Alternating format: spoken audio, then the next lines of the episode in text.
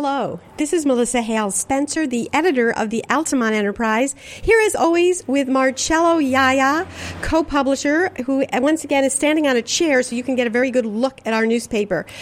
What dominates the front page is this wonderful picture by H. Rose Schneider of Mrs. Weeks. I call her that because she was my daughter's teacher at Voorheesville Elementary School, Corinne Weeks, holding a picture of her late husband, Richard Weeks, and Henry Christman, who wrote the definitive book on the anti rent wars, Tin Horns and Calico, years ago.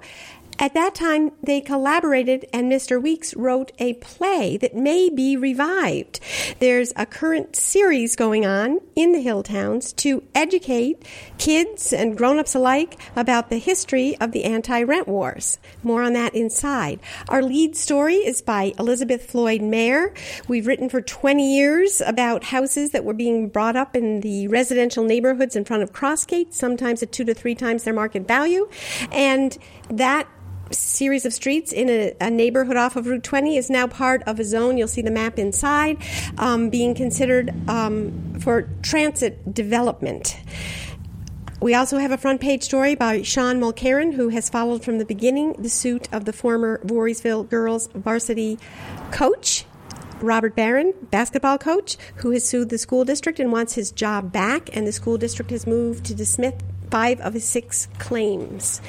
The editorial this week goes with our special spring real estate section, a wonderful illustration by Carol Coogan. Railroad tracks running through Central Bridge created the Commerce Center, similar to here in Altamont and also in Voorheesville. They grew up around it in the Victorian era. And this house right here that was built by Daniel Webster Jenkins and lived in with his wife Hattie is now on the Register of National Historic Register of Nat- National Register of Historic Places. Yes, I got it in the right order as of this month. And we have a story in our section looking at that, but the editorial talks about how buildings change and their uses change with time. And if we preserve them, we can hold on to our heritage and, by the way, improve real estate values. And we have a letter this week by Aaron Mair, responding to last week's editorial and story on historic roads in the Pine Bush, urging, he's a former, as you can see, um, Pine Bush Preserve Commissioner and also former Sierra Club National President. And he's saying sometimes you have to rethink visions and that restoring or keeping those roads is important. We also heard from Dr. Kenneth Weinberg responding to stories in an editorial we wrote on medical marijuana, and he's in favor of expanding the licensing to make it more available to New Yorkers who need it. And this is my favorite essay in the paper this week. It's written by Heather Breyer of Albany, who's a teacher at Farnsworth Middle School in Guilderland, and she wrote about what it was like on the day this past week of the Texas, the most recent school shootings in Texas, and what it's like to be a teacher and worry about having your classroom become a site of carnage. Very powerful words. This was probably the most delightful letter we received this week. It was from Stephanie Carter, and she, back when this, her son Austin Carter was six years old, my daughter Saranac wrote a story because she was brave enough to speak out about autism, which a lot of people weren't at that time.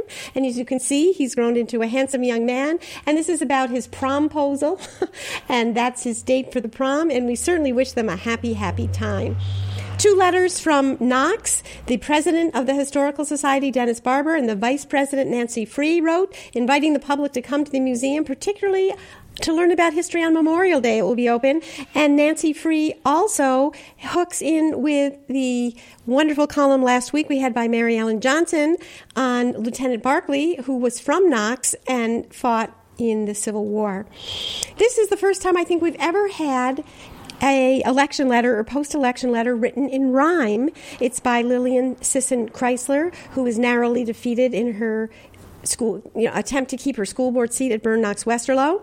We also heard from Tom Ellis of Albany about a bill that's pending in the county legislature that would um, ensure workers have paid sick, sta- sick days, and Sean's going to be looking into that issue further for our next edition. Patty Miller the tireless worker that keeps the Encore book shed going. It has a new location, and she's letting people know about that. And you, your donations are always welcome. It's in the parking lot on the other side of the Voorheesville Public Library. And the caregivers, the community caregivers, are gearing up for their 14th annual golf tournament, which is a fundraiser for supporting many of their worthwhile ventures. We got a lovely letter from Laura Tenney, the president of the Westerlo Library Board of Trustees, and we agree that the library there is a gem. And she wrote about the new Hannay Room and invites you to come. Zini Gladio is the parade chairwoman for the um, Hilltowns Parade on Memorial Day and invites everyone to observe the theme Never Forget, Ever Honor. John Williams had a just a corker of a column this week, apparently, and I checked it out to make sure it's true. Howes Cave is having a Naked in the Cave party for a National Nudity Day, and the old man had some really fun things to say about that, as well as reminiscence about bats coming from that cave. A splendid letter from Ed Cowley that fits in very well with our editorial and our theme this week with the real estate section. Um, looking over his father's work, his father loved painting the Voorheesville train station, which is no more, and the Altamont train station, which is now the library, and just thoughts about why these places are so dynamic and about his father's art. We also heard from Jen Hausler the, who organized the garage sale that spread across the village and is thanking people for $2,000 that was raised to go to activities at Altamont Elementary School. Carol Carpenter, who's the master of the Bethlehem Grange, is urging people to donate goods for a giant rummage sale, and money will help preserve that historic building, which is, by the way, on the National Register of Historic Places. Richard Ronconi, a member of the Switzkill Farm Board, sent in lovely pictures, and we could only fit one in print, but you can see more online of an Earth Day activity postponed because of the weather to a splendid day in May where the fourth graders at Berne Knox Westerlo learned all kinds of things. Here they're learning about beavers at the pond there. And we heard from Robert Holt, the president of what was the Depot Lane Singers and now has a new name, Schoharie Valley Singers, a new location, a new logo, and a new director. And now we begin our news. This is a story by Elizabeth Floyd Mayer, and it is a look at an issue that's been kicking around in New York State for a quarter of a century. And Elizabeth has spoken to two doctors who are very much in favor of the bills that would allow people to have physician assisted suicide if they're terminally ill. Margaret Craven Snowden, who lives in New Scotland, is holding a picture of the house that her father loved and lived in and wanted to die in, and the trial she went through to get him home to be able to do that. And this is a Dr. Mary Applegate who lives in Delmar and has been very involved in public health issues her whole life and is an adamant supporter of that. Elizabeth then talked to the legislators making these proposals as well as some of the people that are lobbying against it, a very balanced view. Sean has followed up. This was a, a, picture that got more traffic than any last week. It was taken by Dennis Sullivan, an icon in Voorheesville. The diner was torn down next to the railroad tracks, and Sean caught up with the new owner. Um, Mr. Olson, and we're happy to say James Olson is planning on building a new diner there. He uh, found that the one he had purchased was not in stable enough shape.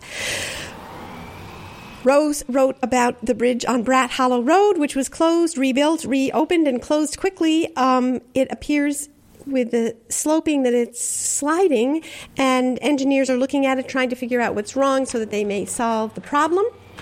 I was lucky to be able to go on a tour of Our Lady of Mercy Life Center in Guilderland with a pig potbelly pig by the name of Albert Einswine, who's owned by this woman, Terry Hutchinson.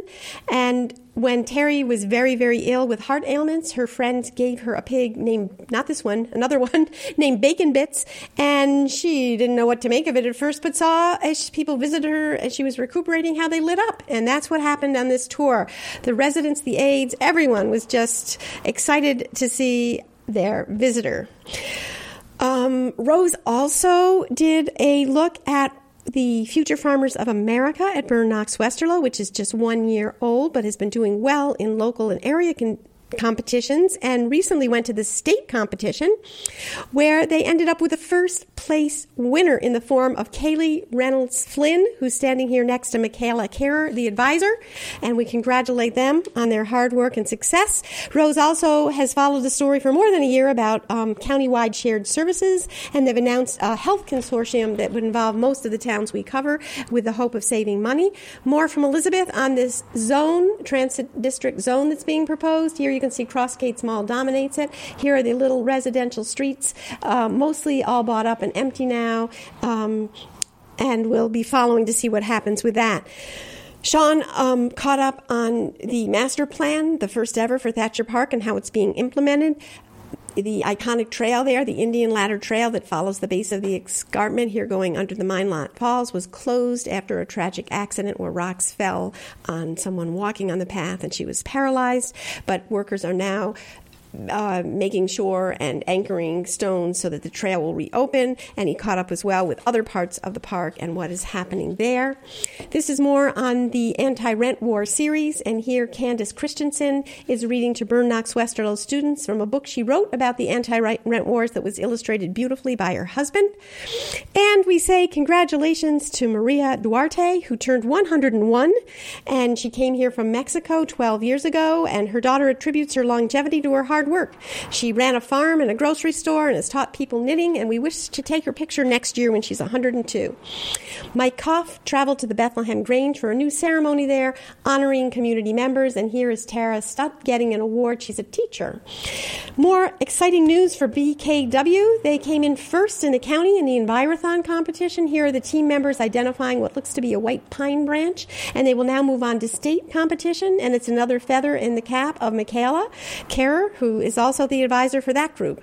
Rest as always, and here is our special section opening the door to historic designation. And this particular doorknob is on the house I told you about earlier, Daniel Webster Jenkins' house. And here is a picture of it, how it looked in the era when it was built with a very old oak tree that's still there and 300 years old. And this is the man who had it built. Daniel Webster Jenkins and his wife Hattie. And when the trains came through, you can see the track to Central Bridge, the old village, the new center formed around the train station, and all this copious research by Mary, Rosemary tells us a lot about a community and how it evolves and led to her being successful in her bid to get on the historic registries. Meanwhile, in Guilderland, the residents of McCownville have organized a group to look at getting on the register as well. There are two other historic districts in Guilderland. One is in Altamont with all the beautiful Victorian homes, and the other is dear to my heart. It's on Rapp Road, and it's a community that was founded during the Great Migration when African Americans came up from Shubuta, Mississippi. So we wish them well in that pursuit. These are some of the streets that will be involved with their unique as well. Turning the page, we have another home real estate story, and this one is by Sean, featuring Linda Schrager, who's written a book about aging in place. And she tells things that you can do in your own home if you have someone elderly living there or in the home of someone elderly to make it more accessible. And there's even a movement to build buildings. See, there's a flat entryway here, and there are wider doors. Um, this is in Stone Creek in Slingerlands that make it easy for people who have handicaps or use wheelchairs to continue to live there.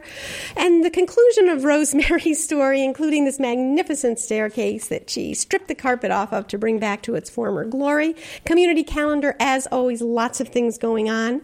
And obituaries. This one is of Paul Gardner. He's the brother of our publisher emeritus, Jim, a classmate of mine, and I was able to talk to his brothers and his friend and find out how he went from being an entrepreneur selling golf balls he found on the golf course at Pine Haven to being a multimillionaire and world traveler with a special love his whole life for hunting, starting when he was a kid with his brothers finding squirrels and rabbits to bring home for their mother to cook, and ending with a, a 5,000 square foot trophy room filled with uh, trophies from around the world, many world records. Harry Orelopp was a lifetime law enforcement officer in many different capacities. And one of my favorite things that was shared in this obituary was when he was working at the Saratoga Performing Arts Center in detail for security, he was asked to be part of the um, William Tell Overture and got to fire a rifle, which was pretty, pretty exciting. Our library news features the Westerlo Library, which had a reception that drew a crowd of over 100 um, for the Hannay Room. It's a lovely room that opens off the library, and here's the current librarian, uh, Sue Hoadley, who's so proud of her building, standing with the original librarian and another in between, kind of the human history of that library. And in Bethlehem, there was a celebration on the green, and it was a sunny day, so people could could enjoy the lovely weather.